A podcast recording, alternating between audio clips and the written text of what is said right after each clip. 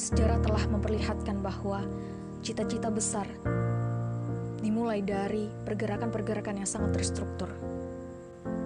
Zaman memang telah berubah, tetapi bukan berarti semangat kita akan luntur. Wacana-wacana yang dulu digemakan merupakan cita-cita besar untuk kemajuan Indonesia. Banyak pergerakan atau organisasi ekstra kampus lain yang berkembang, namun kami merupakan basis mahasiswa Muslim yang peduli akan negaranya. Mereka dengan lantang menyebut dirinya sebagai Muslim negarawan, yang tentunya dalam pergerakannya selalu disesuaikan dengan prinsip dan kredo gerakan kami. Pada tanggal 29 Maret 1998, kami lahir, dan sekarang usia kami sudah menginjak 22 tahun. Namun apakah cita-cita besar dari kami sudah kita laksanakan saat ini? Zaman memang telah berubah. Saat ini kita disebut sebagai generasi instan, generasi rebahan. Maka apakah sebutan itu akan menjadikan kita bisa mewujudkan cita-cita yang sudah kami tuliskan? Sebutlah aksi. Kajian-kajian pendukung sepi pengikutnya. Mendadak undangan aksi menghampiri malam sebelumnya ramai lalu bubar. Peserta aksi kadang mereka pun tak mengerti. Bermodalkan hafal lagu, selesai semua urusan. Kita jadi kehilangan nilai sakral dari sebuah aksi mahasiswa.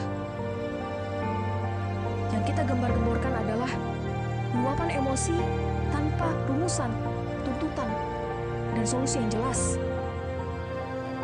Saifullah Fatah mengatakan bahwa kami memiliki dua variabel yang sangat menguntungkan.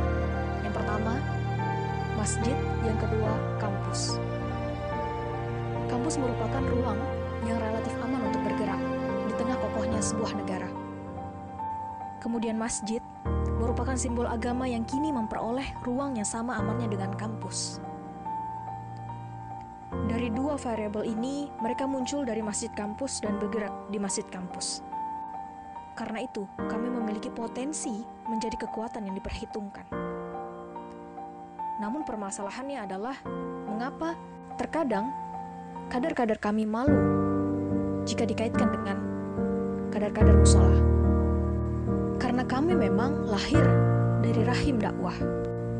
Kami merupakan individu-individu yang punya basis kultur religius yang selama 20 tahun aktivitasnya di LDK terus terjadi penguatan-penguatan visi keagamaan dan juga politik.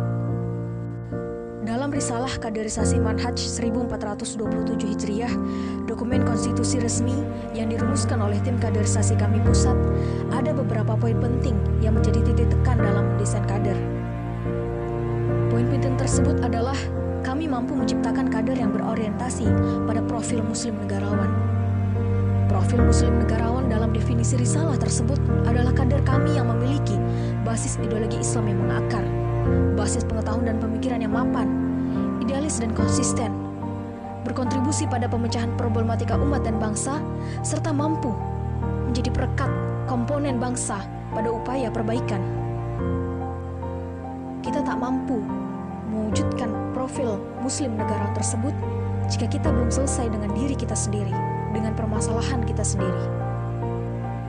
Karena kami memiliki visi misi yang besar, punya wadah yang baik untuk bisa kita maksimalkan dan kita manfaatkan dengan sebaik-baiknya.